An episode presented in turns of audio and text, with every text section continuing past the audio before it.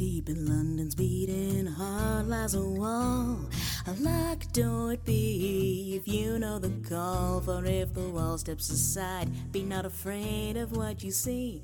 Cause the wizard world is opened up, as has the griffin's dream. Mhm, I've got a chamber of secrets. There's a basilisk there for you.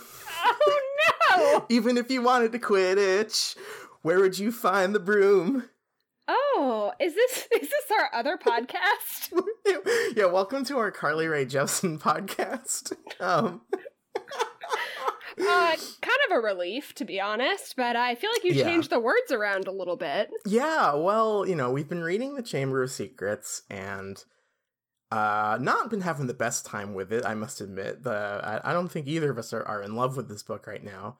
Um, so I've been turning to the fandom for a little bit of a, a pick me up. Um, and it turns out that there are a lot of parody songs out there. And because there's no news this week, because nothing happened, J.K. Rowling hasn't been tweeting. Uh, nobody died. Nobody got married. Um, we're kind of we're kind of on on the on the rocks on the outs with with news. So we're gonna do a little dive into some beautiful.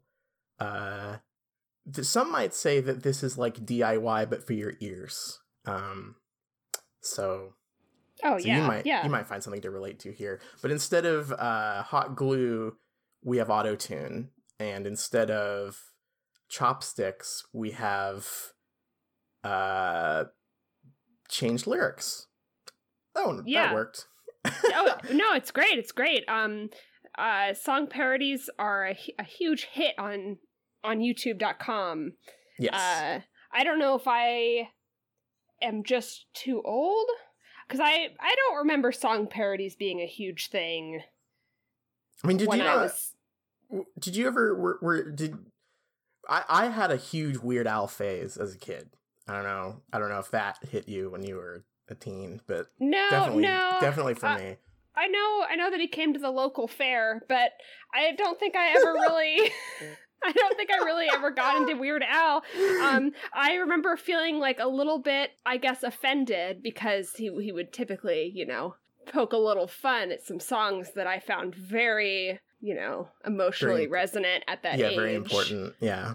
So no, no, I don't think I don't think I ever went through that. Um, but but I guess I guess you're right that I mean that is song parodies. Yeah, I mean, Um, he really opened the door for this. So this is uh, Weird Al. If you're listening to this, this is your fault. Um, but That's you a are heavy welcome. burden to put on but- Weird but Al's are wel- shoulders. but you are welcome to, to come on the Shrieking Shack if you so desire. Sure, uh, why not? To to defend yourself, I guess. But let's kick things off here. Um, I've I've found. So I made a rule here because, like I like like you said when we did the DIY stuff, I don't. I'm not here to be mean. I don't want to dunk on like a bunch of teenagers who are just like changing the lyrics to songs. So everything I'm going to play here has like at least 2 million views on YouTube uh and is you know by someone who probably has a lot more money than us because of it, you know? So yeah, yeah. Th- so these sour are sour real sour grapes only. Uh no punching down on teenagers. Punching up on YouTubers big time though. All right. So without further ado, I'm going to I'm going to drop this bomb on you. sure. So right away, real good stuff. Ooh. Oh, the boy who lived to die. This week I'm ice cold. I'm Voldemort, that white gold. This one for that HP. because So- he hates me, but what can he do? Caught the kid, boy who lived. Harry's out of luck. With the elder one, stop the chosen one. Maybe make I'm dancing. Yeah, I, me too. Um, so here we. Oh, here we go. So, Make a headmaster retire, man. I'm too high. so here's the thing with all of these is that the um, I feel like we could almost, if we had more of these to go through, uh, we could like place bets on how far they get in the song before they just have to default to the original lyrics because they couldn't come up with anything. Uh, and so I give that one like 30 seconds before they get to the the hot hands part, uh, and and just gave up. Um, so that's good. Uh, I mean, sometimes if it fits, it fits. Um, Voldemort does have very hot hands. he has hot hands, uh, palms, you know, always sweating. Um, No, that's a different song. oh, yep, Mom's, you're right. Mom's spaghetti. I could not find. Oh, I should have looked. I didn't see if there are any Eminem parodies, but uh, there's got to be a Harry Potter, like a Malfoy as Eminem parody somewhere. That's got Oh, to yeah. exist. yeah. Uh, but but like I said, like sometimes the lyrics just just work, so you just got to roll with it. Yeah. Um, and to be fair, sometimes not changing the lyrics, if you know, if you really can't come up with anything, is just better than coming up with something forced, which we're going to get to. Uh, I've split this one in- into two parts for you. Great. Um, but uh, I'm just gonna, you know, let's let's soak in the the intro here. Remember this one? Oh yeah. It's really good that like the instrumentals for all these songs are just out there for people to do this. Potter rock! Sorcerer's stone. We live forever, dog. We never die. Let's go. So there's you know there there's a little bit of an intro there. I guess I guess they did change Party Rock to Potter Rock, so that's you know that's you know, we, good. you know, we spent a lot of time watching these videos, uh, checking them out, seeing what YouTube has to offer, and I have to say that uh, right now I'm only hearing the audio, and I'm a little bit more on board With- than with- when I'm watching these like high production yeah vid- music all- videos. all of these always have like that Okay, these are like all from around the time that i think the deathly hallows movies were coming out so like 2010 2009 and they all have that like iphone camera look where it's hd but like n- not something looks kind of off and like there's a lot of bloom on them a lot of the time and everyone Mhm, mhm. everyone has that like one party city dumbledore beard in all of these videos and he's like dancing in the background i did not grab because i figured it would be too too easy because we've already been like tweeting about it but those incredible house songs uh i think that dumbledore beard shows up in every single one of those um and uh i the video component is crucial for those ones because they they kill dobby they they, the they just kill one. him. Yeah, they just they just kick Dobby square in the face uh, against the wall. Uh, so R.I.P. Dobby, the Slytherin's got ya. But let's Yep, continue yep. here. Um, so uh, so I mentioned before that like you know sometimes they don't change the lyrics. Uh, this one they do change the lyrics, and honestly, I've been thinking. I like I I found all these last night. I went to bed and woke up, and this was still haunting me in a way because I'm trying to figure out what it means. sure, sure. Uh, the end of this one. So here we go. Harry Potter's in the house tonight. Voldemort best not be looking for a fight. Cause he gon' make you lose your mind. Obliviating fools that step out of line. All right, so so far so good, right? Sure. the house tonight. Snape and Slytherin all step to the right. And we gon' use these brooms to fly. We just wanna see you. Quidditch. So what Hmm. what does that mean? Um Uh, I'm so far removed now. Like my brain is very far removed from the original lyrics. I, I- okay, yeah, to be fair, I'm I don't actually remember what happens there cuz all I remember is the is the beginning. But yeah, uh um I I I don't think that it was anything that was two syllables or rhyme. Like maybe I don't know. Do they say bitch in there? Like, I- is it well, I really- bitch? When I was hearing it, what my what I kind of auto filled into that spot is die. Y- yeah, or like something with one syllable. Hold on. But they play it a- off like a joke, like we're supposed to know what the the curse is. I'm gonna look this. up. I'm I'm doing some really good podcast research here. LMFAO party rockin' uh, lyrics.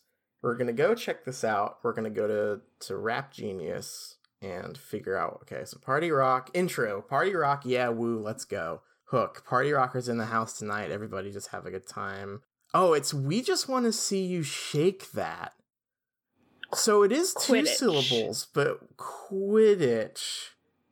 We're gonna make you lose your mind. Everybody just have a good time. We just want to see you shake that. We just want to see you Quidditch. Hmm. Okay. I, I gotta Hmm. say that joke does not. Um, it kind of falls flat for me. I don't really yeah, get it. I'm not. I'm not.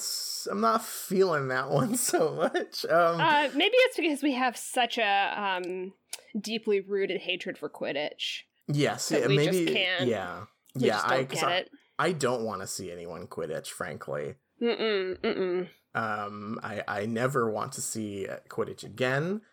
Um, so reminding me of it in song form just makes me think of bad times. Honestly, so Yeah. thank uh please do apologize for party rocking uh because you have reminded me of how much i hate quidditch that's that's that's where i am Yeah. on that one Yeah, I, I assume that this one really relies on um, what I'm going to call generously call referential humor.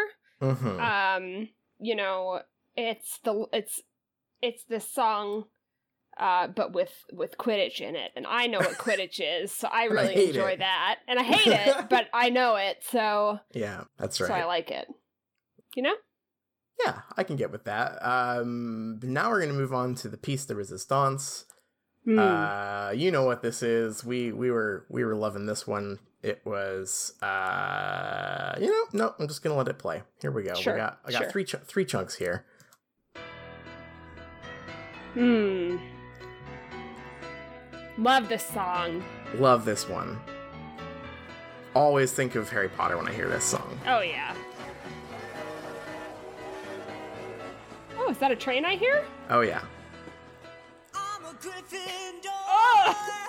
Oh. The sky Ouch. is a Hufflepuff. The auto tune here is We take the Hogwarts is train going all the incredible cuz it like like auto tune okay w- w- w- let me walk this back. Auto tune gets a little bit of a bad rap in pop music i think. I think it can sound really cool if you do something with it but what is being done here is i think they just literally like hard cut slotted the notes he was singing into different notes and so it has this really weird staircase vibe to it where it's just going like like but like really really disturbing Uh, yeah, Um, and the other great part about it is that um, they appear uh, to have when when the various people harmonize, the actual track just gets louder. yeah i so I, I clipped that too i've got i've got some let's see, oh, what okay, okay, I'm getting Yeah, ahead of yeah. myself. no no no it's very it's a very important part of this one Here come the Ravenclaws, chilling with some Slytherins. Okay. We take the Hogwarts train going all ah!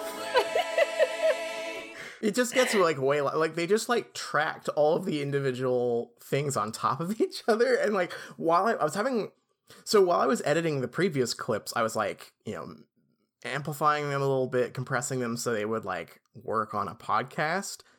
But I Mhm. couldn't do that with these with this song because it, like in Audacity when I open this one it's like barely audible for the for most of it and then whenever the harmonies come in like there's just this gigantic spike where where it peaks uh and I and Yeah. like I that effect is just gone if I change it and so uh so kudos to the producer here yeah, I think this one.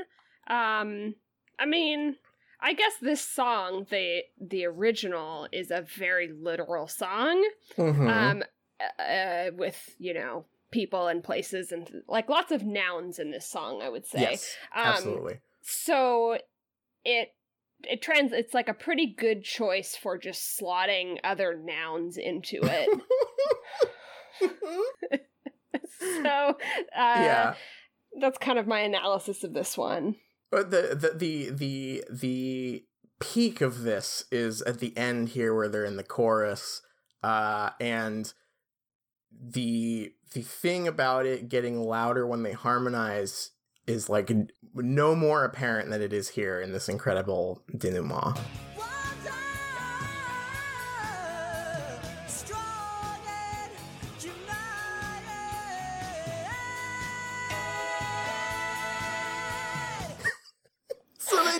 Harmonized eh at the, end they're like did they just get everyone in the booth and go okay i need you to just say ed Eh. ed united I I mean I have to assume the average age that's watching these videos is uh, like 12. Like I feel like this is um I shouldn't reference Jake Paul two episodes in a row, but I'm going to. Like this feels like like kind of like Jake Paul syndrome where um I'm like watching these videos and I'm like realizing that this really is like probably an audience of 10-year-olds. or was at one point like i don't know when like are these getting although i say that because like i said these all came out around the same time that the movies were ending Mhm. but there was one i found that came out like three days ago Right. Uh, Like, also probably not happening. appropriate. That one, the recent one, Mm, not yeah, ooh. appropriate for 10-year-olds, I don't think. No, that one's Um, not. maybe it would maybe it would so go much. over their heads for the most part. Um, Yeah. but uh, it was it was what a, a Yule Ball. No, it was like Hogwarts prom rap. Yeah, Hogwarts prom rap, uh, which starts off not parroting any rap song in particular, because I don't think anyone involved has listened to rap. Um, except like halfway through, it becomes a parody of of Future's "Mask Off," or at least like the the flow is the same, and that Yeah, part yeah. really weirded me out. Um, because there's uh, a it's like a it's it's a It's Hogwarts battle. prom yeah, something something Hogwarts prom. Yeah, it's, it is. Uh. It is. It is. It's mask off. Like, but I- but like, there's no flute. There's no other references to the song "Mask Off." But they're just doing the flow. And so, like, I, it has to be that somebody heard that song on the radio or something and like was. I don't know, let it like subconsciously seep into the project because the like the beat is nothing like Mask Off, the lyrics are nothing like Mask Off, uh, their voices sound nothing like Future, but but you know, Yeah, not close. not, not, oh not quite like future um so yeah i'm pretty i'm pretty neutral about these existing overall uh, Oh, more sure, as just yeah. like a curiosity um although i am very negative about the one uh where they killed dobby Yeah, that one's Um, fucked up. These are just like these are just a, a an oddity, I think. Um, and I like as a as to to keep us from going like full negative here. There was that Frozen parody one, uh, where I felt very defensive towards the person who who sung it. They they made a like Malfoy focused parody of "Let It Go" from Frozen. Which I mean, like that's perfect, right? Like that is the internet in yes in I think it's in great. microcosm. But uh uh someone wrote this comment on there, which I Ah, found Jesus. very, very cruel. Uh it was awful. I honestly can't think of a reason why others enjoyed it. I personally am a huge Harry Potter fan who absolutely adores anything related to it, but this was just insulting. Not only to Harry Potter fans, but to Tom Felton himself. Draco was portrayed as a horrible character, and Tom Felton did this amazingly, and you guys are giving him no credit for this whatsoever. The singing was awful. The clips shown were clumsily put together, and there was hardly any rhyme in this parody. So I suggest you perhaps think of some funny content and put it in a sketch or video or something. I'm so sorry to have to post this, but I'm honestly trying to help you guys. HP fan to HP fan. Please respond. jesus like, calm the fuck down. Like, sure, these are corny, but but but good i think lord. tom felton's gonna be okay Tom Felton's probably fine. Maybe Tom Felton wrote this comment. Um, he just hated this a lot. But the the the the first reply to this comment is so good because it is just in all caps, bitch. Which I've got to agree. That comment that is a little a little little much. yeah it's a little bitchy A little bitchy. just a little bitchy YouTube commenter. Um, uh, yeah, I'm not sure who shows up on these. Uh, you know, I know we talked about this when we did our um our deep dive into Charlie Bone um, Mhm. for our um April Fools episode, uh, but I'm not sure who it who it is that that is uh, browsing YouTube and goes to these videos of just like clearly some like teenager sitting in their bedroom recording like a Draco Malfoy Let It Go uh, video, and it has like. 2000 views It's like better take this down a peg yeah, please respond. Um, but yeah, so so that's that's that's all I've got for us. Um, but if you, the listener, uh, has a a good uh, Carly Rae Jepsen emotion Harry Potter parody, please send it to me on Twitter. Please. Please, please respond. Yes, we love it. Um, can we, uh, before we get into our chapters, uh, can we take a, a small little detour uh, and talk about uh, Thirty Seconds to Mars? Oh, absolutely, yes. I, I feel Uh, like we've been we've been kind of dropping these hints. Um, Mhm. We've been kind of sprinkling them throughout uh, these podcasts, laying down little clues um, that are like our our favorite online Harry Potter content, which is uh, Harry Potter AMVs set to the song "This Is War" by Thirty Seconds to Mars. Um, and I say AMV. I know Harry Potter is not anime. Maybe it should be. It Uh, should but, be. But I'm just going to call them AMVs because that's what you do. Um, Mhm. This song, a, a little a little bit of history, uh, was used in an ad for Dragon Age Origins, Mhm. which I feel really laid the groundwork for this being the most literal song to set for like a fan music video. Absolutely. It is it is tailor made for like I cannot think of a song released in the last decade or so that is more like pitch perfectly crafted top to bottom to be used in trailers. You know, Yeah. like yeah. the, it's very catchy. It has a huge emotional chorus. The lyrics are just complete nothing. You you could you can you could fit anything. You could set anything to these lyrics and it would make sense because it's just vaguely describing like a conflict with multiple sides and people in it and it is it's perfect it's it's it's you can you can like we obviously we we we deep dive on the Harry Potter stuff, but if you're you're out there and you have a favorite franchise that you love to see fan content of, like put it plus This Is War in YouTube, you will find at least one. I promise you that. Yeah, yeah, anything. Um I'm sure for as many Harry Potter This Is War videos, there are probably 10 uh Marvel franchise This Is War videos. Oh god, yeah. Um I sent you not one but two Deep Space 9 This Is War videos at one point. Oh yeah, I, yeah, because I'm I'm a big Deep Space Nine fan, and now I'm also. This is also the curse of This Is War because it's just a god awful song. I just fucking I just fucking hate this song. It's- But, but- the problem, like you can't, like if you listen to it enough times, and believe me, we have listened to it enough times. You just you just have to like it. It's just you, can't. get it, it it's it is it is so scientifically designed it is it is crafted per, like to get an emotional response out of you and if you listen to it enough it will wear you down and you will by the third video find yourself going like oh yeah that is a pretty cool hook like Yeah, like you're gonna be getting hype because this is Yeah. war, and you Mhm. just can't help it. This this song was grown in a lab. so so was jared leto probably like Oh yeah, well definitely. Um, so this is like kind of this is like kind of my call to action for everyone to go and watch these videos because they're incredible. Um, and also to just lay the groundwork that that's um kind of a majority of what we do here is watch Harry Potter videos. Yeah, yeah. to this Here, is the, war. here in the Shrieking Shack offices, uh, what we like to do is sit around, uh, look up DIY tutorials, and listen to This Is War. um, yeah. So, so keep an eye out for future content. We will be maybe.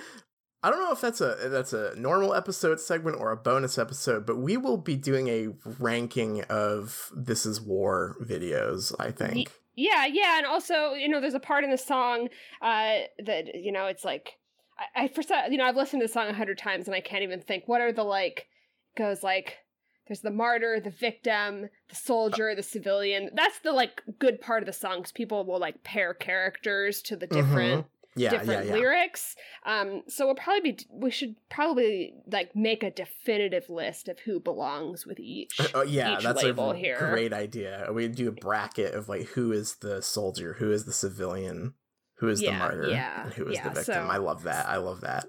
Yeah.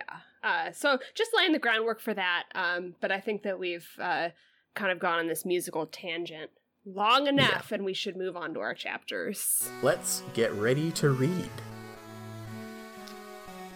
So this week we read chapter 13 and chapter 14. And chapter 13 is the very secret diary. And uh, bear with me here because uh, we go to a lot of. A lot of different places and a lot of things happen. Uh, so we start out, and Harry and Ron are visiting Hermione in the hospital because she was turned into a cat. They are talking kind of about coming to terms with their suspicions being incorrect that Draco was the heir and, and wondering where to go from there. Harry and Ron leave the hospital and they hear a commotion. The corridor where Mrs. Norris was attacked has has been flooded again, so they go to investigate Moaning Myrtle's bathroom. And they find a blank diary that was thrown into one of the toilets. Uh, Harry looks at the diary. He sees that uh, the name on it is T.M. Riddle. He speculates that he was Muggle born because the diary uh, was purchased in London, in Muggle London. Ron remembers the name T.M. Riddle from the trophy room when he had detention earlier in the book, so they go to investigate that. Uh, later, on Valentine's Day, Lockhart has thrown a celebration. On their way to lessons, Harry receives a singing Valentine's message.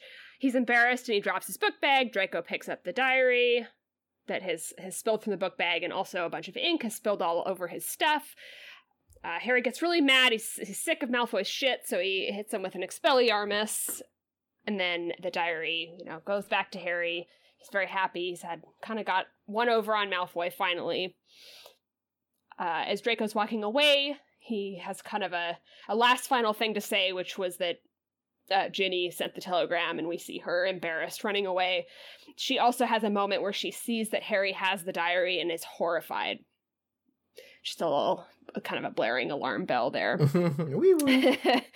Uh, so, because he spilled ink all over his stuff, he notices later on that the diary doesn't have any ink on it. So, he tries to write in the diary when he's alone in his dorm later on.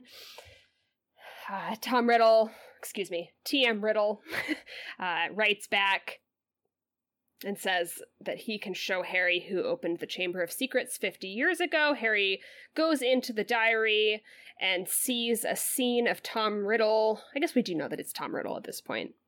Uh, talking to the current headmaster, Headmaster Dippet, and being told that the school was going to be closed because of all the attacks. If they didn't stop, Hogwarts is going to be closed forever. Um, and and we find out Tom doesn't want to go back to his Muggle orphanage orphanage if the school is closed. Then we see Tom Riddle run into Dumbledore. Dumbledore's like says something like, "Why are you, why are you out after curfew?" Uh, Tom then walks and confronts Hagrid, who's in a classroom and is there with a monster and has kind of a, a grandiose speech. Uh, you know, you can't keep doing this, Hagrid.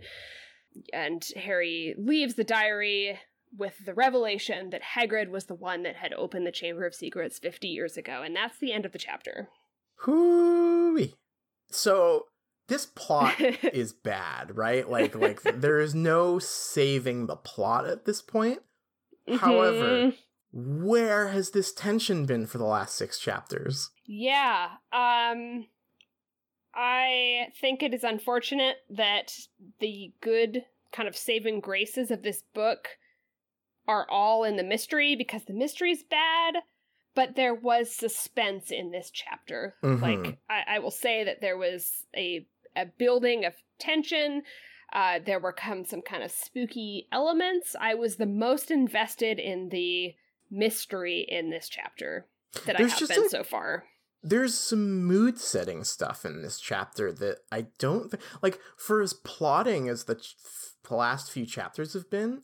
There hasn't been that much in the way of like atmosphere building really. And there's some there's some stuff I highlighted in this uh in especially in the in the part where Harry is inside Tom's memory that Mhm. like or there's just like here's a paragraph to like set the scene which i don't think has really happened much in this book and there's some really great uh descriptions and stuff in there hermione spends nearly half this book in the hospital at this point right like yeah. she's more or less written out now like like the next chapter she'll be even more written out but she is already in the stages of being written out here which is frustrating because she was the driving force behind the plot up to this point.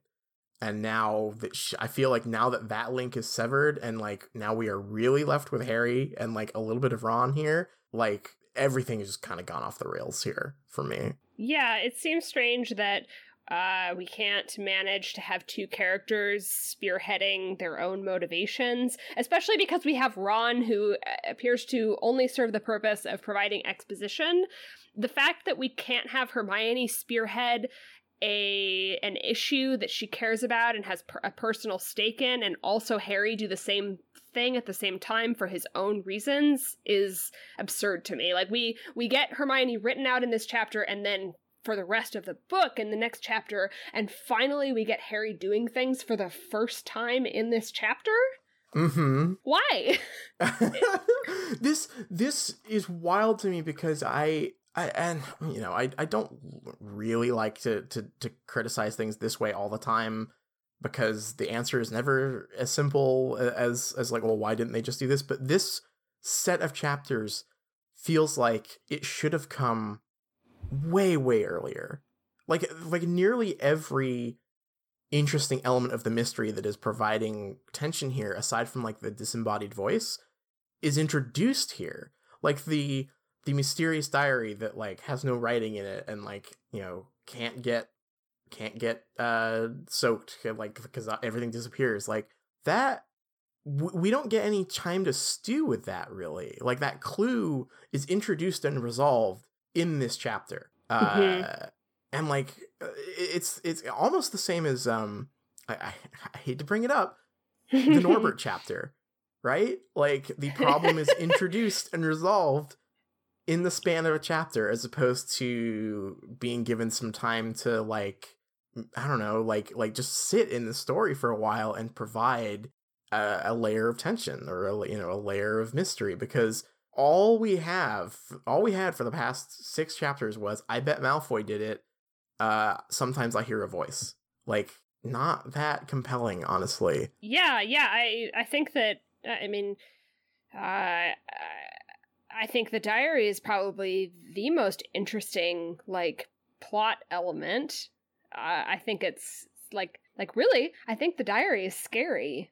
This, Yeah. is, this is like a scary magical artifact, um, which you know we later find out is a Horcrux, and we, you know, later find out that Voldemort's like soul is in it. Um, and and it's it's scary, and I don't know why the the consequences of this like plot object have to act mo- like normally like f- over half of the book on a character that we don't ever see or know or right or like Ginny is just is nothing is nothing. Like we don't we don't care about Ginny. Like imagine like uh, this this feels so frustrating because this feels like it is on the cusp of not only being a really good scary plot device but like something that ties into the theme of the story. Like there's the thing ron says when they see the ba- the diary in the bathroom where he's like like freaking out and going like you know hey some books can be dangerous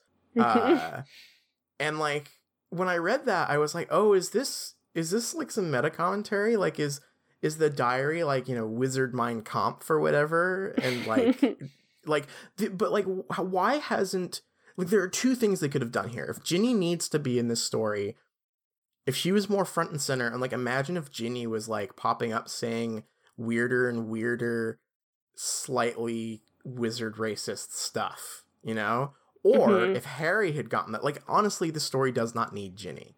Uh, she's barely in it. She's popped up twice to just be a clue. Basically, she she's not a character. Yeah. Um, uh, if Harry had gotten the diary at the beginning of the book, and like been talking to Tom Riddle through it and slowly having you know his brain poisoned or whatever and, and getting more like that would ex- that would be a good excuse for all of his inaction in the story. Like if he if he was like kind of being reserved while all this stuff is happening because he's talking to Tom Riddle and thinks he knows what's really going on and is like like being seduced by this, you know, evil wizard book like that to me makes for a much scarier potential story than this one where this thing is introduced and resolved immediately, you know? Yeah, um and I mean this is the this is the book that we're in for the the big result like uh, Dumbledore's resolution being his, you know, iconic line about choices and and how they, uh, you know, matter more than whatever. I don't. I don't know the line. You'd think I would know this iconic line. It's like choices or whatever.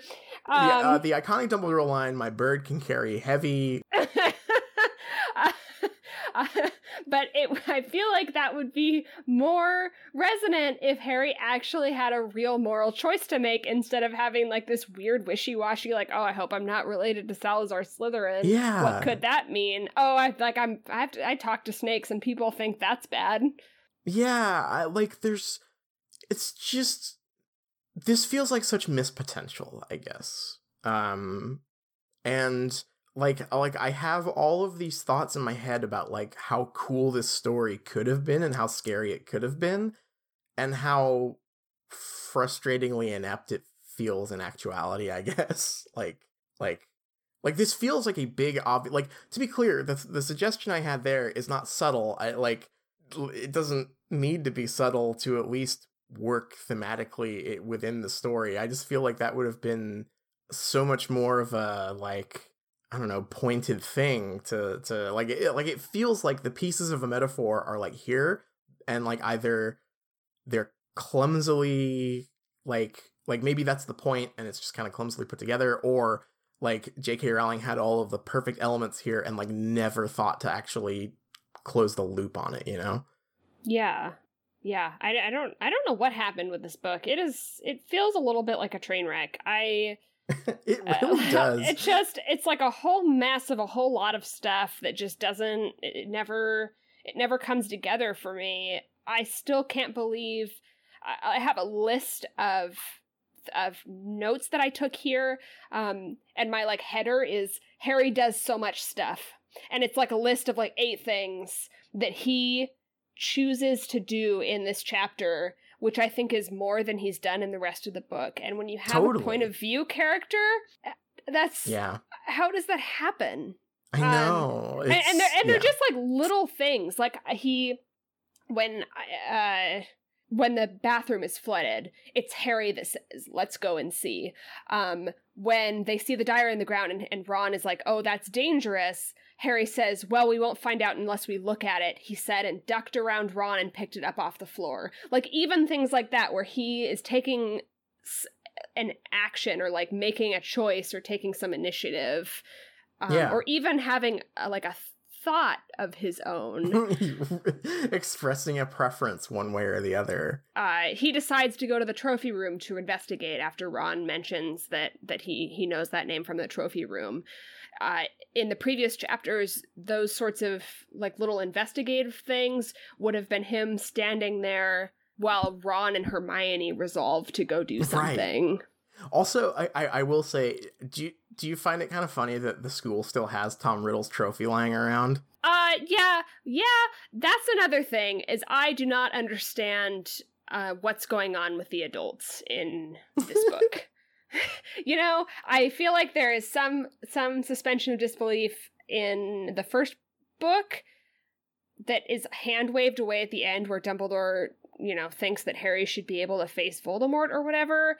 Um, but you would this this is this is too much like this is why it's like well dumbledore knows that tom riddle is voldemort and then and then it makes you wonder like do other people know like do do ordinary citizens know that voldemort is tom like it's just it's, It's a like- train like wreck having- i don't it's like understand what's happening It's like, oh, we're, we're like here. Here's our trophy cabinet. You know, this is this one is for for we won the, the soccer championship, the inter, inter-school soccer championship, and this one, well, this is Adolf Hitler's art award. Like, wh- why do you have this? Yeah. I, I don't I don't I know that the mystery to us the reader and also Harry is we don't know that Tom Riddle is Voldemort but the, but I'm very confused about what the implication is for uh the rest of the wizarding world at large that this is such a mystery Yeah. that shouldn't be. What do you? How do you feel about the the the diary scene itself when Tom Riddle goes to see Professor Armando Dipshit? I'm glad I'm not the only one that reads it as dipshit. Um, I like the concept of this scene. yeah. I I love I love that um that I think I think you were tell you were saying something along the lines of liking the idea that um the diary is constructing an argument and showing Harry, you know, select things to like influence uh, like a perspective on what happened that is not true. I think there's Right. something there. That's not what happened. no, no, it is that is what I wish happened. um the, the the problem with the scene is that it's I, it's really hard to talk about because at the same time I know I know this is a kids book and I I have kind of not very very good perspective on what it's like to read this for the first time as a child for s Mhm. like I I don't, I don't remember this seeming very obvious but Harry's takeaway from what he's shown in the diary doesn't seem like it should be that it was Hagrid. No, it really like like he or or if again if the diary had been a more present uh object in the story for longer and like this was the crux of the argument that Tom Riddle was building towards along with a bunch of other stuff Mhm. I think it would have worked better. Like if if if Harry had already been brain poisoned by Tom Riddle enough by this point to fall for this very obviously obfuscated lie, um that would make more sense. But the way it works here is we just get this one scene and Harry's like, "Yep, not questioning this one." Like, I, I guess I went over it in our in our summary, but just I, I might go into a little bit of the like series of events from what Harry's Harry's watching. yeah. So Harry Harry goes in, he's he's in um he, he doesn't really realize what's happening, so he's like, Oh, I'm in Dumbledore's office. Oh, but it's not Dumbledore's office because none of his stuff is in here. And he tries to talk to Headmaster Dippet, and he and Dippet doesn't hear him because he's not really there. Uh, Voldemort, excuse me, Tom Riddle walks in, um, and it's interesting because Harry is reminded of his meeting with Dumbledore because Dippet asks Tom Riddle, like, "Do you know anything about about the chamber?" And and Tom Riddle says no, and Harry has this insight. He's like, "That's the same no that I told to Dumbledore." Mhm. like like obviously he knows something um and tom riddle is trying to get permission to stay at the school over the summer because he doesn't want to go back to the orphanage um and dippet says no like we've got we have to close the school. So so tom riddle like he's walking through like harry follows him through the castle. He runs into dumbledore. Dumbledore's like what are you doing tom? He's like oh i'm j- just seeing headmaster dippet. And then he just walks and goes and finds Hagrid f- like feeding or, or petting or whatever this spider. And and that's the moment that he decides to kind of come clean about it all. It just is it's extremely transparent and I don't understand what it's not as if Tom Riddle's even trying to construct an argument. It's just like very obvious.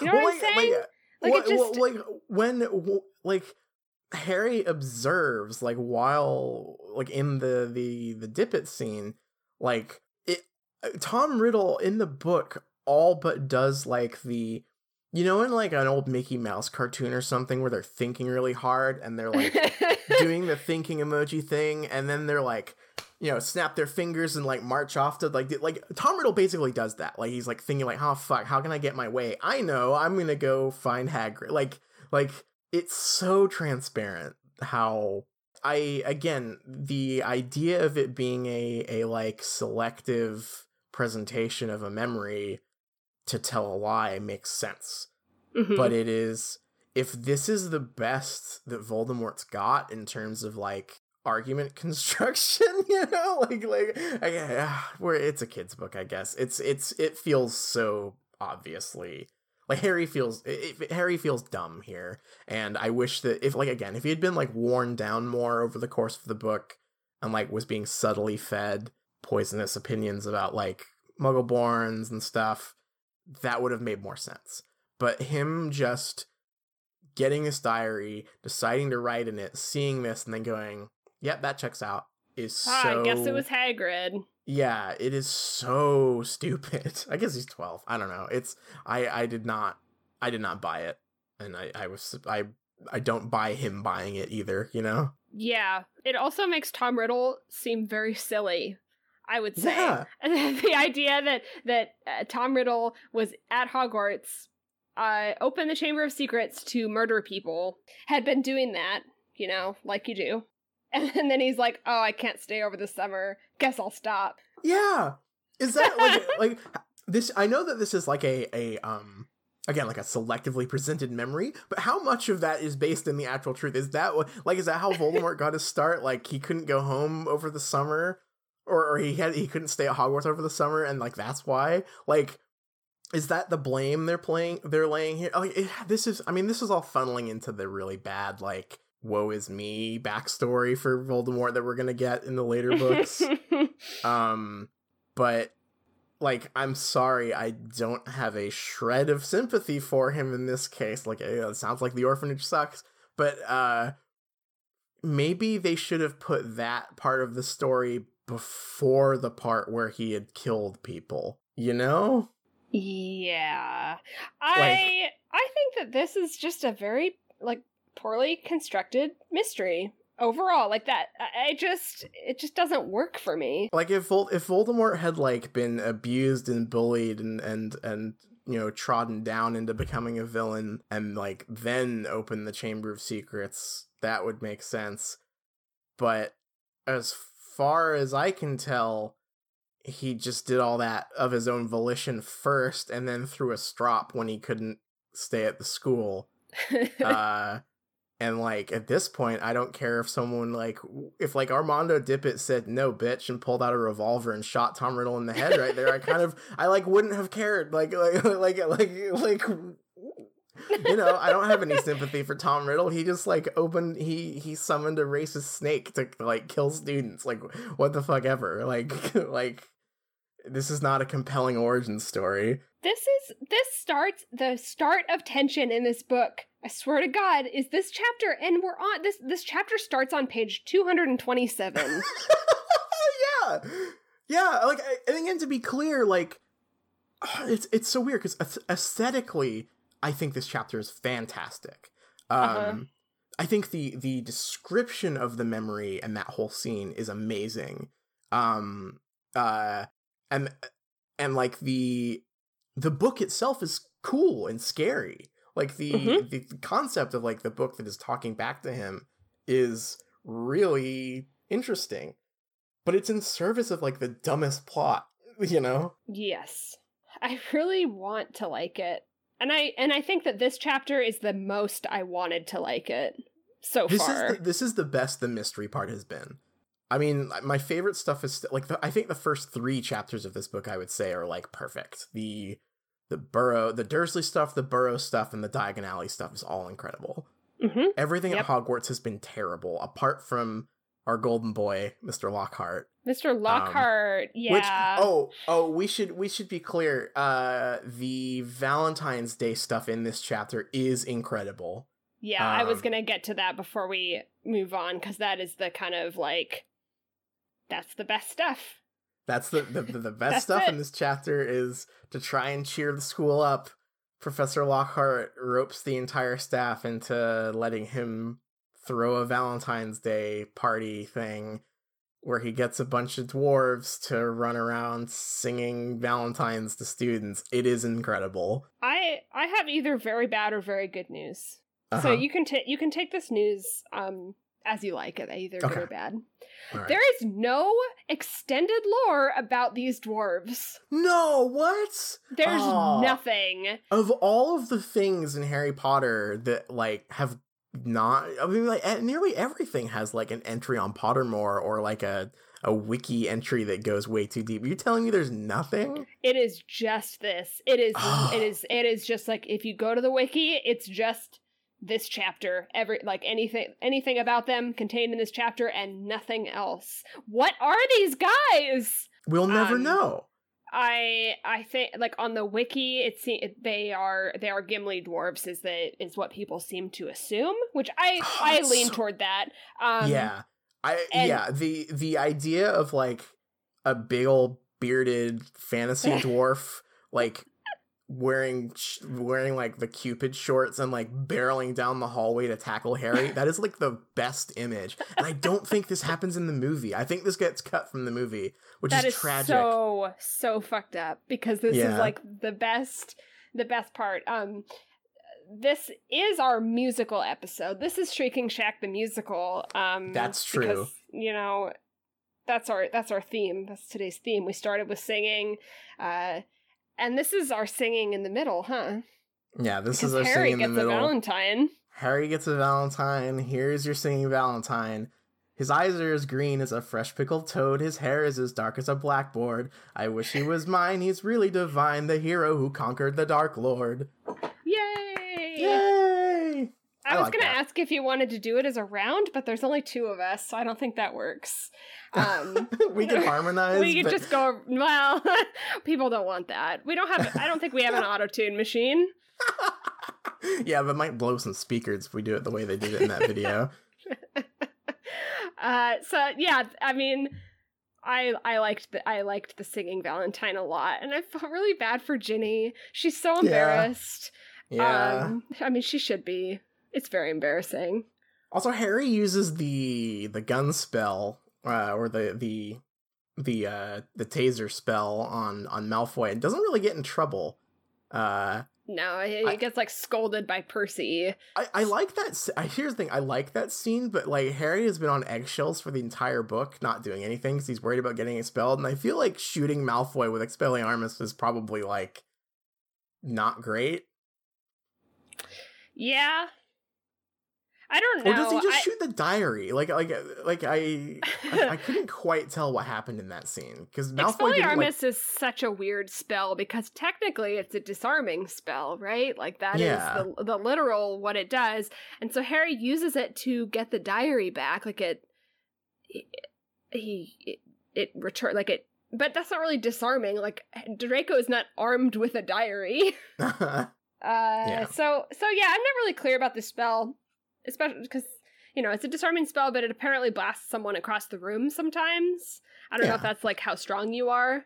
yeah, if you're just like, oh, I don't know my own wand strength, kablam. I don't know. That's that's Snape. but it is a great kn- scene. he knows Lockhart, his wand strength. Lo- yes. uh, Sorry, sorry. Lockhart, Lockhart continues to be the best part of this book. Uh, um, even in this chapter that has like increased stakes, I guess. Um, do you have anything else to, to, to go on this one? I don't think so. I think for the I think we'll just probably go right into the next chapter because it's a little bit of just a a culmination, I guess, of the Yeah. previous chapter. It's like I- I would describe it as like the consequences chapter. right, yeah. Um, so I'll just go right into that. This chapter is super duper short. It's about 10 pages long. Uh,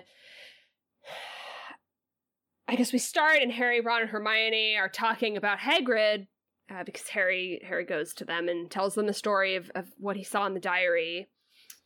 Uh, they, and they try to decide what to do, and they resolve to not talk to Hagrid unless there's another attack because there hasn't been another one in a long time the second year students receive uh, s there's some information about the third year electives and they talk about that a bit and harry tries to re- like figure out what he's going to take next year uh, while harry is at quidditch practice someone has gone through all of his things and has stolen tom riddle's diary Hermione points out that it would have had to be a Gryffindor since no one else knows the password to their common room.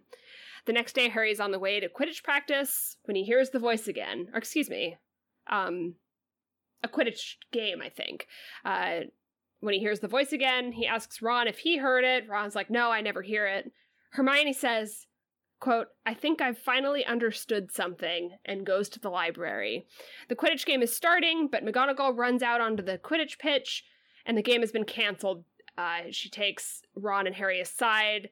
Hermione and Penelope Clearwater have been petrified. And Hermione at the time was holding a mirror. McGonagall asks them, Do you know anything about this? They don't, they do not. Harry and Ron are like, oh, well, there's been another attack, so I guess we're gonna go talk to Hagrid. They put on the invisibility cloak and they go to Hagrid's hut after curfew.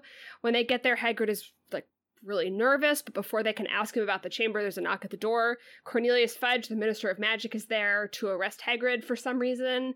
Dumbledore says that Hagrid has his full confidence. Lucius Malfoy also shows up and says that Dumbledore has been voted out of being the headmaster. Dumbledore says something cryptic like, his other iconic line that I can't remember about. It's it's uh there uh, there'll always be help for at Hogwarts for people who ask for it or some shit like that. yeah, yeah, something like that. And Hagrid says, "If anyone wants to know some stuff, follow the spiders." And that's the end of the chapter. Big thanks to Professor McGonagall for saving us from Quidditch. I I was so ready. I was like, "Oh my god, it's like it's a sneaky Quidditch game." I had no idea what I was in for. I was like, "Oh, is this a secret Quidditch chapter?" And then and then and McGonagall saves us. I'm like my hero of this whole book. Thank Yeah. you, McGonagall. Um so Hermione's gone for Yeah. good now. She's Great. good. She's gone. She's out of the book. um the thing with so like I, I I'm- glad she got to drop her last and best clue which is it had to be a gryffindor um which is a very good observation that none of these dipshits think about for more than two seconds it make it was two chapters ago that we were in the Slytherin common room. yeah Two chapters. um i also really love uh there is a line here that just uh, this is a little later in the chapter it, it's weird to talk about time scale in this chapter because it is only like 10 pages. Um harry this feels like jk was like writing a script rather than a book because the i think it's time to get out my dad's old cloak is such a like like like like baller transition line. Like you know that she was thinking in her head like oh yeah like like cue the fucking music. We've got the invisibility cloak back. Like it's the stealth sequence. which okay also you just spent four or five chapters getting all this fucking crap to go into the Slytherin common room. You know what you had in your bag this whole time my dude? You had the invisibility cloak Oh my god. I didn't even think of that. I was so mad about Hermione saying that there was no way anyone other than Gryffindors could get in the common room when we were in the Slytherin common room two chapters ago that I didn't even think of that. They've had the invisibility cloak this whole time. You're telling me that like when Hermione was like, uh, I'm gonna make this potion that tastes like shit and we need to do a bunch of like crazy crap to make, Harry didn't go like, I have an invisibility cloak. We could just like wait by the door and walk in and talk and like listen to listen to Malfoy and then walk out. Like Uh, this book is a mess. it is Just so a bad. fucking mess. I am a little bit shocked, and it's it's like it just keeps catching me off guard by just how I've honestly it's so Yeah. messy. Um, so uh, you know, I I think like when like in one of our very early episodes, we were talking about how like things we remember from this series, and like I one of my like clearest Harry Potter memories is thinking that the third book is the best one, but also I think that the Time Turner is like the like like that is the end of any semblance of like logic in the story, you know? Like like that is that is like the biggest thing that's written into the story that like undermines itself. I am wrong. The invisibility cloak is that because think of how we would not need any of the previous chapters if Harry remembered he had the invisibility cloak before then. yeah. Uh, I mean, it's the invisibility cloak is such a silver bullet that at every turn they either need to forget or just leave on the tower when they, they Le- smuggle yeah, Norbert up to the Norbert is a specter that will haunt this book series all the way through. Okay, but I don't feel bad talking about the Norbert chapter because this chapter references it. It sure does. It starts off and it says like, "Oh, we don't think Hagrid would want to kill people, but he did have a dragon last year." yeah. Also, Hagrid's So- old. Hagrid's like 70, which I did not Maybe giants live a really long time, and also Yeah. wizards live a long wizards time. live a long time too. Yeah, I, I always gotten the impression that he was like 30s or 40s or something. Um, but yeah, the yeah he they remember they have the invisibility cloak. Finally, uh, there's the the brain genius line from Hermione that it, it had to be a Gryffindor.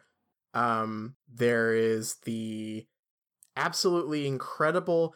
Okay, I could not tell. Is George just telling a really, really dark joke? Or is he being serious that he thinks that Percy is upset because he didn't think a prefect would get attacked? I don't know. I thought that was. I mean,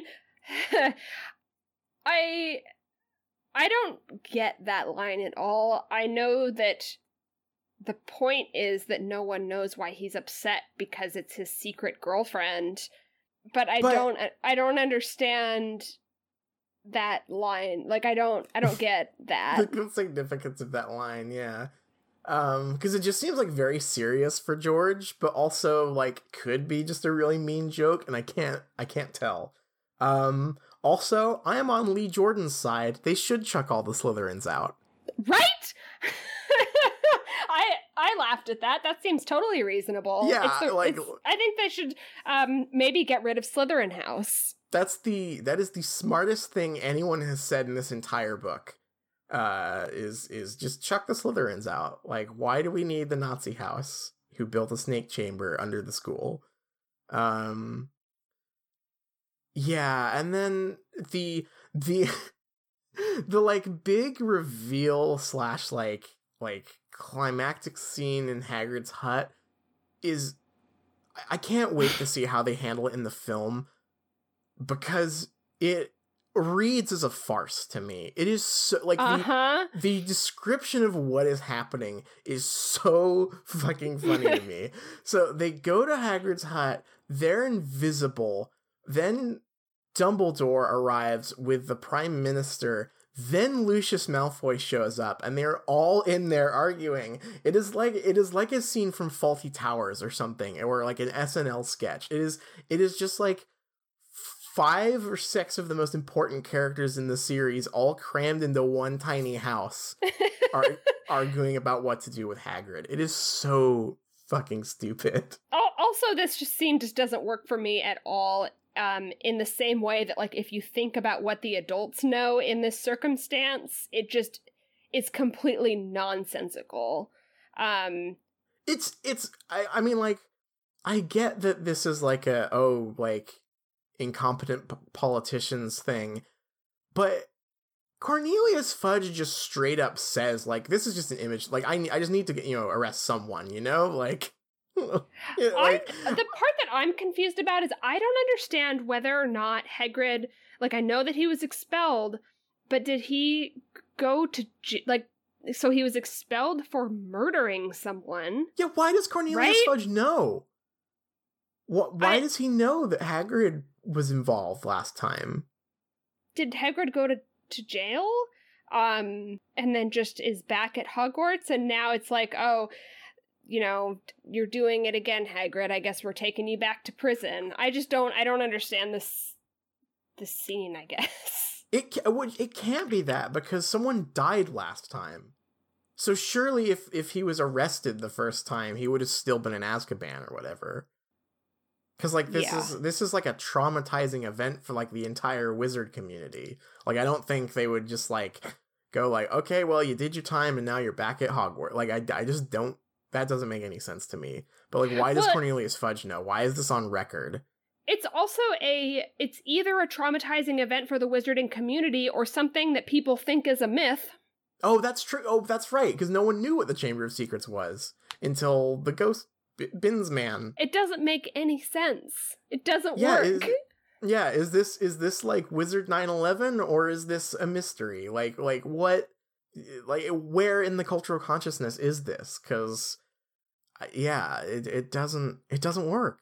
It doesn't work. I and it's the more I'm thinking about it now, the more I'm re- like cuz I I had not thought of it that way and now it's like falling apart even more for me. Um also this is a petty uh uh observation, but I'm going to give myself one point for did not plan out all the books at once because Dementors definitely were not uh thought of at this point because Hagrid's just like, well, I guess I'm going to prison. Someone needs to feed my dog. Like, does not seem all that torn up about it. yeah. Yeah, he's not happy about it, but I don't know. I think he, like when he comes back he's fine also. Yeah. Um the the idea that Cornelius Fudge is there to come arrest Hagrid, and Dumbledore walks him to the hut, and then at the same time Lucius Malfoy arrives at the castle, asks someone, Where's Dumbledore? And someone's like, Oh, out with Cornelius Fudge arresting Hagrid. And he follows them and shows up and is like, Dumbledore, you are also fired. The Is- the image the image of Lucius Malfoy walking all the way by himself to the hut at night is super funny to me. Like Yes. just going for a stroll. Like ah, this whole thing is so so stupid. They couldn't have sent an Auror? Like the prime minister has to make arrests here? Must do something. Um y- yeah. Wow, like just top to bottom this chapter like I really liked the previous chapter for all its faults. Like I like I have problems with it, but for the most part I was just happy to have some tension and like see the plot go somewhere. And then to have immediately this chapter happen after it and like just I don't know, destroy all of that tension immediately is uh, disappointing. Yeah, and it puts us on the track for this the spider thing, which I'm pretty sure it's also going to be a miserable chapter because the conclusion of that is like is them talking to a spider that's like, "No, it wasn't me." Yeah.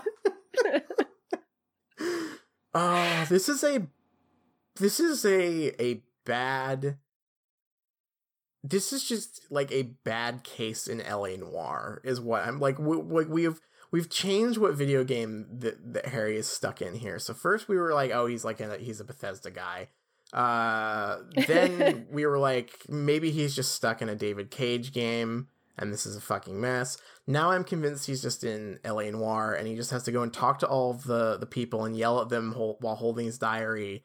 Uh, and he's gonna doubt the spider until the spider, what like gets chased by the car, right? Like I don't fucking remember what happens. That Yeah. this book is yeah. a, this book is a mess. It is a disaster. Uh, I am gonna go on record and say that I am happy to be well, not happy to be. I'm not happy to be wrong. That when we went into this, we were like, everyone hates this one. Are we gonna like it? Like, no, they're right. This is not a good one. Yeah, I think people focus a lot on plot holes, and to be sure, there are those. Um, but it's just it's just not not like well constructed. It's it's not. There's no there's very little tension. Uh, the book spends half of its time trying to establish that racism is bad. I, I swear to God, it thinks that it needs half of a book to do that. Mhm. Um, it, it, it, the the book does not trust the audience. Is like no. the main thing is it is it it it is really hammering like like do you get it do you get that my fantasy racism is also like real racism like that's kind of what it feels like like it really wants to be sure that you know what what the story is a metaphor for Yeah, and it, and it really wants you to know. Um, and as a reader, yeah, we know, but we also don't get to know what Harry thinks at No. all ever. He no he is not in like I feel like maybe that's part of it like he is taken out of the story because it's it's too important that we the reader know that racism is bad. But So Harry it's like- is not either. Either we're just supposed to assume that Harry, of course, believes that, or he just like has no opinion, has no, learns nothing. I, I said last week that this book could be written in second person, um, and I think that I think that that's what it is because I think it's supposed to be assumed that what we learn, Harry also thinks, and it's very important that we think racism is bad because we need Harry to as well yeah, because we and, are like, ju- we are the- just a stand-in for him. yeah, and like that's and that's the yeah, yeah, it's such a weird piece of of of like flubbed social commentary, I guess. Like, I mean, like of course I agree with the book's premise, uh, but the book doesn't really have anything to say, especially because all of the characters are just white British people. You know? like- Uh-huh. Well, they wrote they wrote Dean Thomas out of the story. I guess Lee Jordan got to say something in this chapter, but like other than that, every character who has been involved is like white British upper class boarding school student, and that's especially with where the house elf stuff is going. Congratulations, you managed to write a like race story with only white people in it. Like, congrats. That's, like really impressive stuff. Yeah. So it's just just awful. It's not good. I- it it, I- it does not handle the stuff well. It does not earn any of this, and I can't wait to get to the end so we can go to a different book. Yeah. I feel I feel done with this book. Well, I, I guess I, I at least don't really have much more to say about that. I, I guess that's kind of our our big Yeah. uh, big crit- critique here. Um, there are some little things in this chapter that I do want to talk about that aren't aren't very important. Um, but that weird section where they are getting their electives for next year, I really liked. Uh, I Oh, yeah. the line about, about Hermione, like f- like worrying and like what and like signing up for everything. That's a little bit of, of like fun foreshadowing for the next book where Mhm. she takes all the classes. Um, yeah. I like like Percy's little like self-important speech about how Harry needs to know, you know, what he's going to take based on what he likes cuz he's 13. Um Mhm. I don't know why Harry doesn't know what he likes at all. Um Harry seems really bored by magic already. it's wild. I know that he's supposed to be like relate like very relatable, like relatable kid and no one likes to study, I guess, but like care of magical creatures, that sounds like so much fun. Yeah, fucking hell yeah. Um yeah, that like, that stuff is super cute though. I I can't count how many times in my life I have gotten the Percy speech from people, you know, like Mhm. like that was very very relatable and, and very on point. Um the, the Hermione foreshadowing is great. Uh I, I mean like like basically it is it is the the one little nice slice of life scene that this chapter gets before we get plunged into the like fuck fest in Hagrid's hut. like oh yeah, the fuck fest in Hagrid's hut. Um, that's what this chapter is called. My favorite chapter. uh, number one, the Norbert chapter. Uh, number two, the fuck fest in Hagrid's hut. Perfect. I guess I guess my other uh, little thing from this chapter that I do want to point out, and I and I think I have before in going through this book, and, and it's mostly a callback to um, when we talked a lot about Satanism as it relates Oh, to. Harry Potter, um, Mhm. because the Mandrake stuff is so funny and so fucked up, and I like it a lot. Um, Oh, it's It great. I love that, that like it was the first chapter we read this week. There it's uh they're like get, they've got acne and they're moody, right? uh huh. Like and and, And then now they're it, throw like a party in a greenhouse in this chapter um and Yeah. then also i think they're because they're all presented as like like one or two lines about how like the mandrakes are, are growing up nicely so we'll be able to cure the pe- the people who are petrified and it also serves to kind of um mark the passage of time but Mhm. i just really like this like Roald Dahl very like sinister like these plants are growing up and like have kind of human behavior They're alive. and, and then it's like um like the moment they start trying to move into each other's pots we'll know they're fully mature and we'll chop them up and stew them like Yeah. I, I think that's that's cute and funny and a little bit That stuff is- scary Its stuff is very great. It's very creepy. Um it also unfortunately does make me think of the documentary we watched where J.K. Rowling looked at like the medieval art of mandrakes and was like, hmm, they're not like my mandrakes. I'm like, thanks, J.K., you're right. Like someone else did come up with this before you.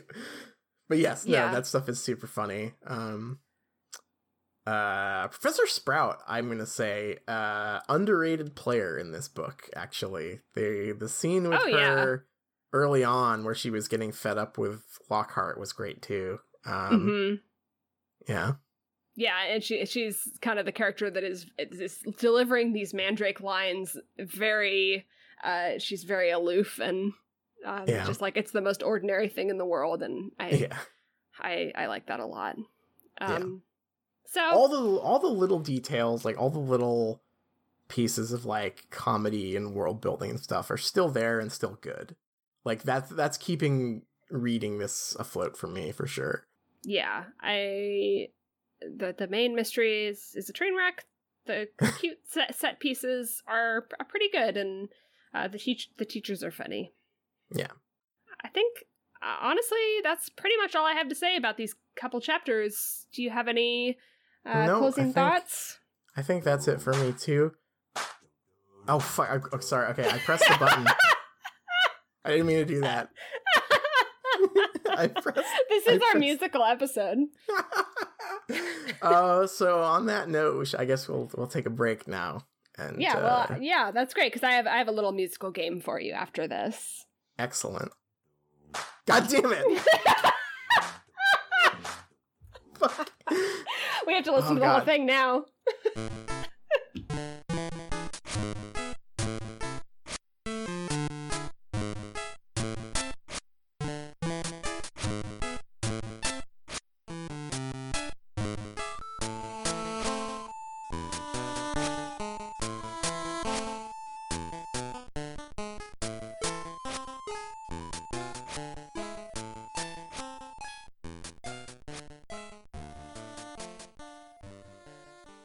Welcome back. Uh, for our musical episode, I want to say love is in the air since we did a kind of a it was Valentine's Day at Hogwarts, but I have to say that in the world of fan fiction, angst is in the air. Oh no. Yeah, I you know I was hoping to find some a kind of romantic theme for this this episode, but but really when you sit down sit down to write some fan fiction, it's it does it's usually not uh not fluffy as as Right. I'd say. Um, Right. I mean there is a there is a fair amount of fluff out there, but um, we went a little angsty for this. Um, I'm going to introduce you to the world of songfics. Ooh. Uh, these are uh, fan fictions. They are typically pretty short, but they're inspired by and oftentimes incorporate a song into the text. Uh, my mental image of this is being like maybe 13 years old and like laying in your dark bedroom because you're just so full of angst and you're listening to like Avril Lavigne on your Walkman and you're like, oh man, this really reminds me of Draco and Harry. And this is a decide to- personal memory you're describing right now, right? Oh well, well yeah. Uh, uh, yeah, yeah. Uh, I've been called out a little bit. Uh, so we've played this game before, um, where uh, you know I I tell you some kind of um, like a summary of a fan fiction and like what it's called, and then I have you tell me what the pairing is going to be, or tell you what what character I, I want you to kind of fill in the blank for. Uh, but this one is special because they are all song fics. Are you ready? So I am so you ready. so you'll be able to kind of um, think of the song and maybe that'll give you a little clue like what character that makes you think of Got if it, you were got if you it. were laying in a dark bedroom uh, listening to the song on your walkman Okay. um so our our first one i'm just gonna hit us like i don't know if i'm gonna say easy for the game but just like the most basic this one is the the the fic is titled Yesterday, The Beatles. Okay, flying start. Fuck yeah. Uh, so, uh, and the summary is this, and I'll and I'll have you fill in the blank. Blank wants to make things right with Hermione after making a mistake. Part of the Beatles challenge. Rated T in case the story continues. oh, uh, oh my. Okay. Uh, I, I I will tell you that it didn't. It didn't Aw. continue, so it, it just doesn't quite earn its rating. Um, and this is just a short one. It's just 936 words. Uh, but some of those words are these lyrics. I, I'm not going to sing them. I'm just going to say them out loud. okay. Yesterday, all my troubles seemed so far away. Now it looks as though they're here to stay. Oh, I believe in yesterday. That's honestly not far off from the song. Uh, Well, yeah. rhythm rhythm wise. You, you were you were almost singing there. Yeah, it was my my interpretation. That's my my Yeah. YouTube cover, my talk singing. Um. So and, and I need to guess who who is who is singing these these Beatles lyrics. Well, they're not singing them. It's it's just inspired by the like. It's so just so a in there. song fic is like what happens when you want to make Mm-hmm. an AMV but you don't have like a like the the software to make one, right? Like like this is proto AMV more or less. I I would describe it more like um you you know you're imagining a scene, but you're imagining it as, if it's very cinematic, and this is the song that you would set to the scene. Right. Got it. Okay. So I'll read I'll Um, read the summary so you, so you can uh, kind Yeah. of plug that back in. yeah, yeah. Blank wants to make things right with Hermione after making a mistake. I won't read the rest because it's just saying that it's a Beatles song. oh god. Um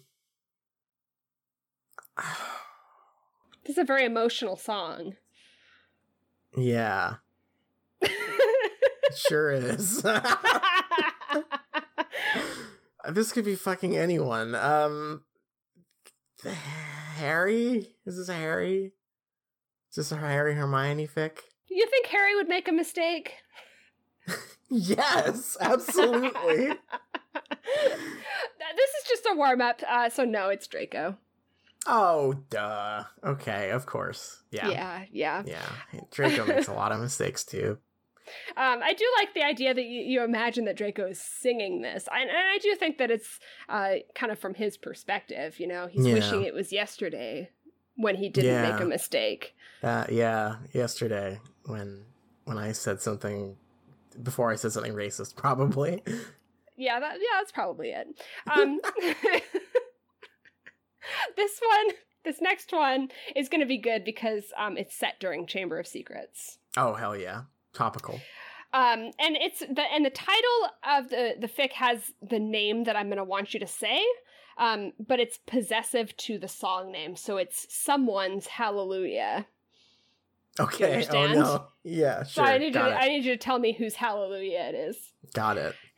Here's the description, and I'm going to try to say this without laughing. Okay. Okay, so so don't laugh until the end, please. Got it. A song.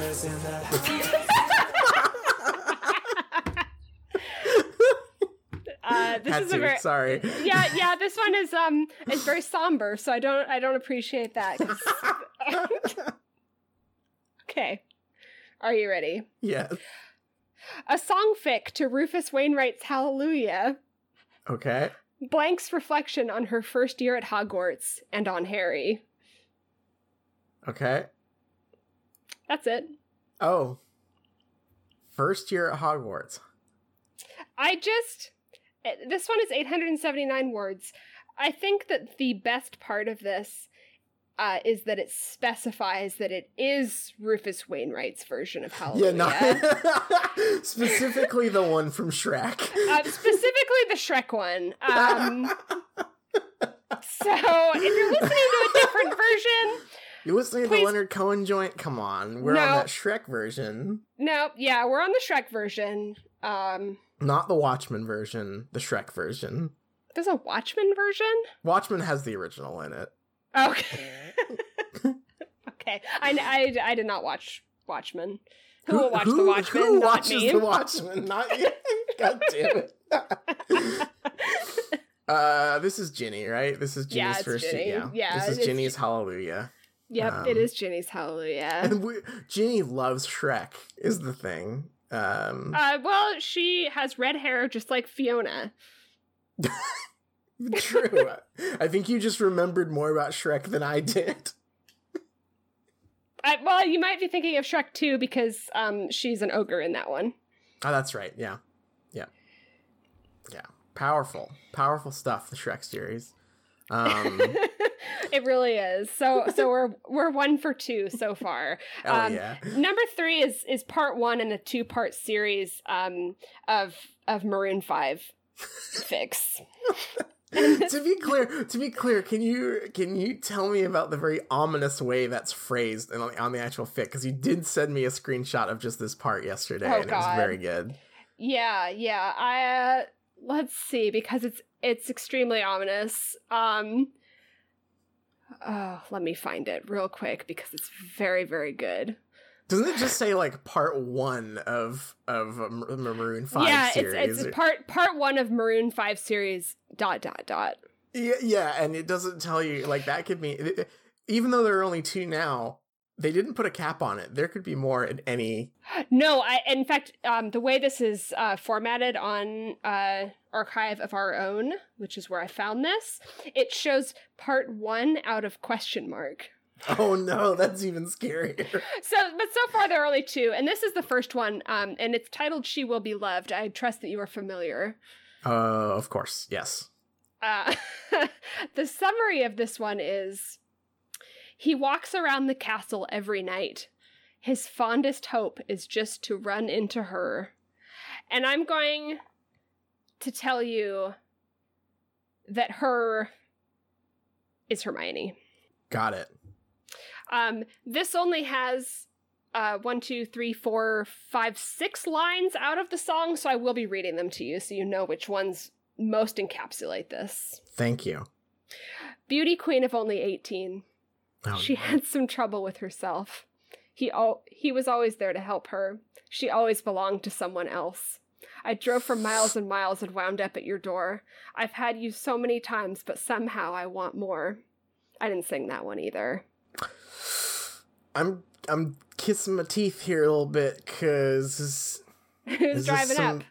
is this some sn- Snemione? Is this is this No, I'm not putting gross ones in here. Okay, well, I was I should have. I, I was- should have said that in the beginning. Really No gross stuff. okay, good. Good. I didn't like that. Um No, um, no, nothing okay, good. gross. Okay. Um that Nothing case- gross, but the Maroon Five song. oh, okay. In that case, who fucking wanders? ar- No one's allowed to wander around at night because because McGonagall say two students out of bed in one night. This is the worst thing I've ever seen in my ludicrous. entire time here. Um, Um, yeah, so not canon. First of all, uh, none of this is canon. uh, boy, um. t- t- I mean, you're not gonna put two, or would you put two Draco ones in here? I'm very limited since I'm not putting any of the gross ones in. Yeah, that really narrows it down. um honestly, I I was ready. It was it's the the line at the beginning there, the like Beauty Queen 18. I was like, "Oh, uh-oh. How Hey, old is this hey, that establishes that she's 18 in this fiction. Okay, fair enough. Yeah, okay, fair enough. Just right Um, out of the gate. who dr- I mean, Harry and Ron both drive the car. Uh that's the clue I'm hinging on here. Um Just driving the car through the halls. I'm gonna I'm gonna go long here. I'm gonna I'm gonna take a, a, a running leap at a at a wild guess here. Is it Neville? I wish it was Neville, but no, you were on the right track to begin with. It's Draco. Oh God, really? Uh, Yeah, I, I, always I feel, underestimate that Draco.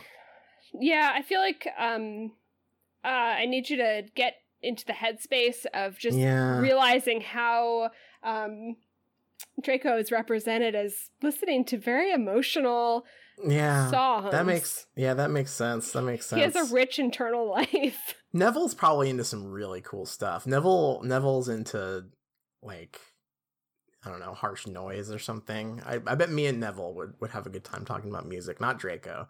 Draco yeah, yeah. sure. All right. Well, we're moving on to number four. All right. And this one is called Wild Horses. That's by the Rolling Stones. It doesn't Oh, say, okay, but I'm just Rolling I'm just Stones gonna tell you. the- I was thinking, well, hers is drive by lover for me, but not that one. The- Nope, not that one. It's it's Okay. the Rolling Stones one. Okay. All Um, right. This is about three thousand words, and the summary Oh, Jesus. that's not that much. For a song fic. Yeah, I guess so. It's a long song, Yeah, many okay. verses. That's true. Um, the summary is a birthday surprise, the promise of a summer of love, one happy memory before that fateful spring when everything changed forever. Everything so- changed forever? Everything changed forever. God um, damn. So, this is Lily and someone Oh set boy. to Wild Horses. Oh boy. Do you want a little lyrics refresher? N- no. Are you I'm sure? Good. Oh, okay. Yeah, tell me which ones I've, they picked, I've, I ha- guess. Yeah. I've handpicked um, what I feel are the most um, relevant to this story. Got it. Got it. Faith has been broken. Tears must be cried. Let's do some living after we die.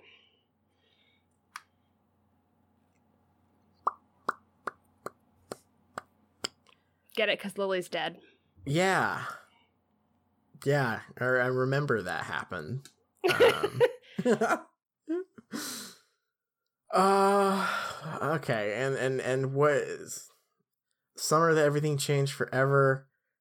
Um is this Snape? Is this Yep. is this yeah. Oh, yeah. Oh Nailed yeah, I nailed it. Nailed it. So, um, uh, part of this is that I'm I'm really uh, establishing like whenever you are somewhere that's playing Wild Horses, because I'm I'm assuming you don't kind of sit and listen to Wild Horses of your own volition, Um, Not a huge Rolling Stones fan, I gotta Uh, admit. but I'm sure you'll encounter it. Um, yeah. somewhere, and I just I just want you to think of of Snape and Lily to add I'm to add to the thinking about experience. Snape and Lily. Angrily. All right, uh, this one might be a tough one. Um, thank you. Uh, that's like our that should be our in between music between rounds. Thank you. Okay. Um, uh, but this one is serious. okay. Wait, serious Black? No, Okay. s- serious with an e. Got it. Um, it's entitled "Save Myself." Ooh. Can you tell me who that is? I'm not. I. I guess I'll come clean to the the the fans. Um, I'm not a big music buff, specifically like popular songs. I don't. I don't really know. So I am curious if when I you say like "save Carly myself," Rae Jepsen's masterpiece Emotion. I know it's all I listen to. Okay. Yeah, and the only song they play at the grocery store is "Call Me Maybe," which is not on that album. Um, but but the but I'm just curious if when I say "save myself," if you're like, "Oh yeah, that song." Mm, not really, honestly. Okay. Okay. Uh, well, this is an Ed Sheeran song. Were you trying to get me to like cop to listening to Ed Sheeran? yeah. Yeah, that was a trick. Um, so Was were you doing a dirty trick on me to try and get me to say like, "Oh yeah, I know that." Oh one." yeah, Ed Sheeran. Oh um, yeah.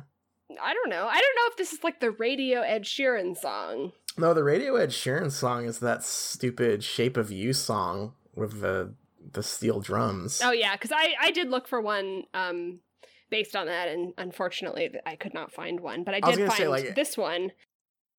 Yeah, I, I like I know that you you don't keep up with with popular music that much, but I was gonna say I I know you would know that one because that is like you just mentioned like music you hear at the grocery store. That is like like the peak of grocery store core. You know. Oh yeah, yeah, for sure. Um, well, don't worry. Uh, even though we don't know this song, I did pick out some lyrics from the text, um, so that you Got can it. get kind of an idea. And and and when I read them, you can just um, imagine what Ed Sheeran sounds like. So um, imagine that you're hearing it in his voice, but you can't really hear the words he's saying because he's kind of a mumbler. It's true. Um, I-, I will read the summary of this first, which is not related to the song. After the war, Harry was manipulated to sing in a charity party at Hogwarts. How would he use the Good. How would he use the situation to his side? Parentheses. Kind of Hermione bashing. Oh my god. Inspired What? by inspired by the Ed Sheeran song. Ed Sheeran hates Hermione. That's a little known fact. Just a little Hermione bashing. Um, so here's some lyrics to to um, "Save Myself" by Ed Sheeran uh, that are in the body of this of this fic. Okay. Got it. I gave all my oxygen to people that could breathe. I gave away my money, and now we don't even speak. I drove miles and miles, but would you do the same for me? Oh, honestly, offered off my shoulder. I feel like I copied and pasted this directly. This seems like a typo to me. Um, so I'm assuming offered my shoulder just for you to cry upon. Gave you constant shelter and a bed to keep you warm. They gave me the heartache, and in return, I gave a song. It goes on and on. But that's that's where my lyrics end. I'm not going to keep going. A lot of driving uh to meet people in the in these songs. Yeah, I think songs probably talk about driving more than we might expect. Yeah. But it doesn't. You don't really notice it until it's it's Until Harry Potter and they don't drive. Yeah. Um yeah, they don't So drive, they Harry's- don't listen to yeah. future, they No, they definitely don't. Um, so Harry's feeling feeling angsty. You know, he gave all his oxygen to people that could breathe. He gave he's away all his money. Hermione a little bit. I don't know when he gives all his money away. Maybe Yeah, it's just I- in this. A criticism I have of Harry, in fact, is that he doesn't really give anyone any money, even though he's he's, he's loaded. Does did Ed Sheeran give all his money away? Absolutely not. No way. Oh. No fucking way. Are you kidding me? It's weird. It's weird that that's in there. I mean, the only other Ed Sheeran song that I really know, mm, like things about asides this and the the steel drum song is there's the one where he's really mad at his ex girlfriend for dating someone who has tattoos, and like, so he just seems like a great guy, honestly. Um, um, so okay, so he's singing the song. We he's Yep. mad at Hermione. Uh huh. Am I guessing who he's trying to win over instead? Is Yeah, that- yeah, yeah. He's he's trying to win someone over. I do have a little. Um, this is a, a little bit of extraneous information, uh, because it's not related at all to what the like main pairing of this is. But I will say in the tags, one of them is just Snape adopts Harry Potter. Um, oh no! What a nightmare! Which, to be fair, is not as weird as it might sound. Like that that is a pretty common like Mhm. kind of story, but that it's in here on a, like an unrelated kind of Just to story. provide, just to it's color just in like the- some provide some some flavor, I guess. You know. yeah, this is this is a world where Harry's singing at a charity auction, Okay. uh, or excuse me, a charity party at Hogwarts, and at some point in the past, not related to the story, Snape did adopt him. okay. So this is I am this is Ah. a whimsical story, I would say. Yeah. This is um. Some whimsy, and I would say Ed Sheeran's pretty whimsical. He is. Um. Is this Luna? Is he singing to Luna Lovegood? I can't believe you got that. am I wait? Am I right? Is it Luna? How'd you know? Um, I, I, I'm gonna be honest. Uh, I was I was completely stuck until you said whimsy, and I was like, oh wait a second. Uh, yeah, okay. Am I right? So so Yep. it is Luna. Oh, It hell is yes. Luna. Oh, I I'm gave so that one. I gave that one away a little bit. A little bit, but I I did it. Okay. Well, I've got one more for you. All right. This is kind of a challenge round, but I had to include it Okay. because Oh the no. the whole story. This is this is the only one in our list that is a um multi-chapter story. It's about Oh, boy. 75,000 words. Ooh, okay. Um the whole story is called Coldplay. Oh no. I'm just going to I'm um you're familiar with Coldplay, right? I am very familiar with Coldplay. Yes. oh, so you're a big fan. Oh, yeah. okay. Let's not let's not say things we can't take back. uh, so I'll read the summary of this of this story. Yeah. Songfic parentheses yes really series Okay. that mostly follows canon up to the end of Order of the Phoenix. This was inspired by several songs by the band Coldplay, so that's what I called the series. Right. All right. I'm ready. And I just and I'm just gonna need you to guess one pairing. oh and there no. are two, and there are two.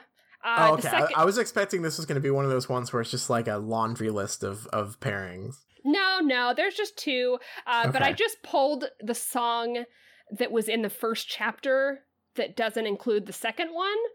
Okay. Um, so the song is Spies by Coldplay. Are you familiar? Mm, not super, but kind of. I, I kind of I, I I don't know any Coldplay songs, so I'm assuming this is someone that's listening to the Coldplay CD on their Walkman and listens to all the Coldplay songs, not just the ones they have to listen to in the grocery store. Um, so You know is at least one Coldplay song because you know the one that has the Minecraft parody with like eight million views. uh, yeah, but I learned it through the Minecraft parody. Okay, so okay, fair enough. uh, so I'll read some lyrics from this song, uh, just to just as a little refresher. Got it. I said, What do I know? Show me the right way to go. And the spies came out of the water, but you're feeling so bad because you know that the spies hide out in every corner, but you can't touch them though, because they're all spies. They're all spies. Oh my god, is that what? I mean, Coldplay is one of those bands where it just kind of washes over me a little bit, and I like can't hear the lyrics because it's always like this. And like I, I didn't know that that's how that song actually went, and that's very, that's a song, I guess. Well, yeah, when I was compiling this, I was like, well, I guess I could sing these, right? Um, and there are some that I could sing. Like I, I'm like, yes, I could do yesterday. I could do Hallelujah. I could probably do Wild Horses. But for these, like a Coldplay song, like I could, I could prepare and I could listen to the song, but there's no way I could could like think of the tune. I can't. I Uh-huh. cannot. I cannot think of, of a tune from Coldplay because they're all the Um, same. Um, hang on. There's at least one you can think of because again, if if you spend some time in grocery stores, you will definitely hear the dun dun dun dun dun dun dun dun dun dun dun dun dun dun dun dun dun. Is that not every Coldplay song? Oh, it might as well be, but yeah. Um, I used to rule the world. Oh. God! Oh no! Oh yeah, yeah. I guess that's the one that I could sing. I won't though. No, I did. Um. That's why you're you're braver than me. oh boy. Okay. So one pair. Is there anything else? Any other any other info? So I it, it's up. No, to- I'll tell I'll tell you one one uh, Okay. half of the pairing is Harry. okay.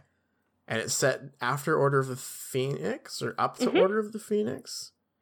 Uh, so it follows canon up until Order of the Phoenix, and then it keeps going, and d- d- you know the path diverges. Um, song is spies. Oh, is this Cho Chang? Is this is this a, is this a Cho Chang bashing fic? She's a spy. I really uh well no, it's not. That fits way more. For sure. uh I I think this is like a like a fan fiction literacy thing because what you don't know is that um Cho Chang might as well just not exist. oh yeah, I know. I know that the fans hate Cho Chang. Right. Um, yeah. No, yeah. this is this is a seven I'll I'll give you another guess cuz this is like a 75,000 word Got it. romance between these two characters. It's an angsty romance, but it is a romance. So Draco. Is this another Oh, yeah. Draco? Oh yeah, Oh, yeah? It's, Draco. Yeah. Fuck yes. Oh, I'm so good at this. Yep. Draco's also a spy. That's Yeah. incredible. I'm Do yep. Uh, yeah, I was thinking that like the obvious answer would be Snape since he's a literal spy, so I thought that would be kind of like a, a little bit of a red herring. But I did say that there I put no gross no ones gro- no here, gross ones. Yeah. Um, there is a second pairing. Do you want to just throw out a, Yeah. Give me a, a hint. wild guess? I'll, I, yeah. I'll- Yeah. Sure. I'll say it's it's it's a it's two girls. Okay. That's my hint. Oh, that's that's it. That's all, what, all I'm getting. Um, I told you to throw out a wild a wild guess. Um, just think of a Coldplay song and imagine who it could I was be. about to ask what what Coldplay song would it? Uh, uh, I can't think of a Coldplay song. do two girls ever talk to each other in Harry Potter? Um, they haven't so far, I don't think. M- like Millicent Bulstrode and Hermione got in a fight. Yep. Um, yeah, Millicent Bulstrode does put Hermione in a headlock. This book, I don't. I, I guess Hermione probably talks with her dorm mates off screen. I'm just like I'm trying to think, rack my brains, and think if if two girls have spoken to each other in these books so far. If maybe if you count like Hermione talking to McGonagall. Yeah. But now, now that I think of that, I don't even think that. I think that we've had Hermione being happy at classroom praise, but I don't think there's been a like an actual conversation that we get to see. Okay. Um, I'm just gonna th- throw like this. This is probably a softball because it's probably really easy. But like Her- Hermione, Ginny. Yep, that's it. Fuck yes! Oh, I'm so good. I'm so good at this. All right. Let me let me ta- tally this up for you. All right. I didn't do so hot at the beginning, but Well, that that's all right. So you got Ginny's Hallelujah. You got Wild Horses. Snape's wild horses. You got the Ed Sheeran one, which was shocking to me.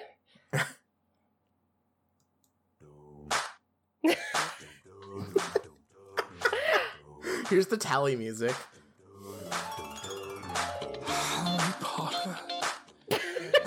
Now I'm just listening to this. Um, so I think, including like our bonus hard hard mode, you got full points. You made Oh, up for your for your oh, I made up. um. I made up for my mhm. my transgression. Yeah, perfect. Wow. Yep. Well Hell done. yeah. Well This done. is a. Shrieking Shack first. Yeah, this is the first time I've I've done well on one of these. I think. Fantastic. Well done. I I knew that um, uh, the music would would help. The music The would music- move you. Yeah, music. Thank you. Yeah, music Uh-huh. is my life. Music. Incredible. Well, speaking of music, that's going to be my transition. Put put a pin in that. That's that's my transition this episode. Speaking of music, our theme song, our theme music is Hot McGonagall by Cheshire Moon. Check them out on Bandcamp. Uh, if you like the show, you can support us on Patreon at patreon.com slash shriekcast. And uh, as always, if you leave us a review on iTunes, that is always a huge help. Uh, what is our reading for next week? So next week we're doing chapter 15 entitled Aragog and chapter 16 The Chamber of Secrets. Ooh, that's the title of the book, too. Yeah, so maybe that one will be good. Yeah, uh, I doubt it, but but uh, we are we are marching along, um, and uh, you know what? I've I've I've been pleading with myself for once on this one, but we're so close to the end, and I see better books on the horizon. Please read another book. Please read another book. Shapes and sizes if you go into the dream. But there's a lady there makes ocean roar seem tame. Better know what you're after if you catch her eye. Cause this hot mama is just a cat in disguise.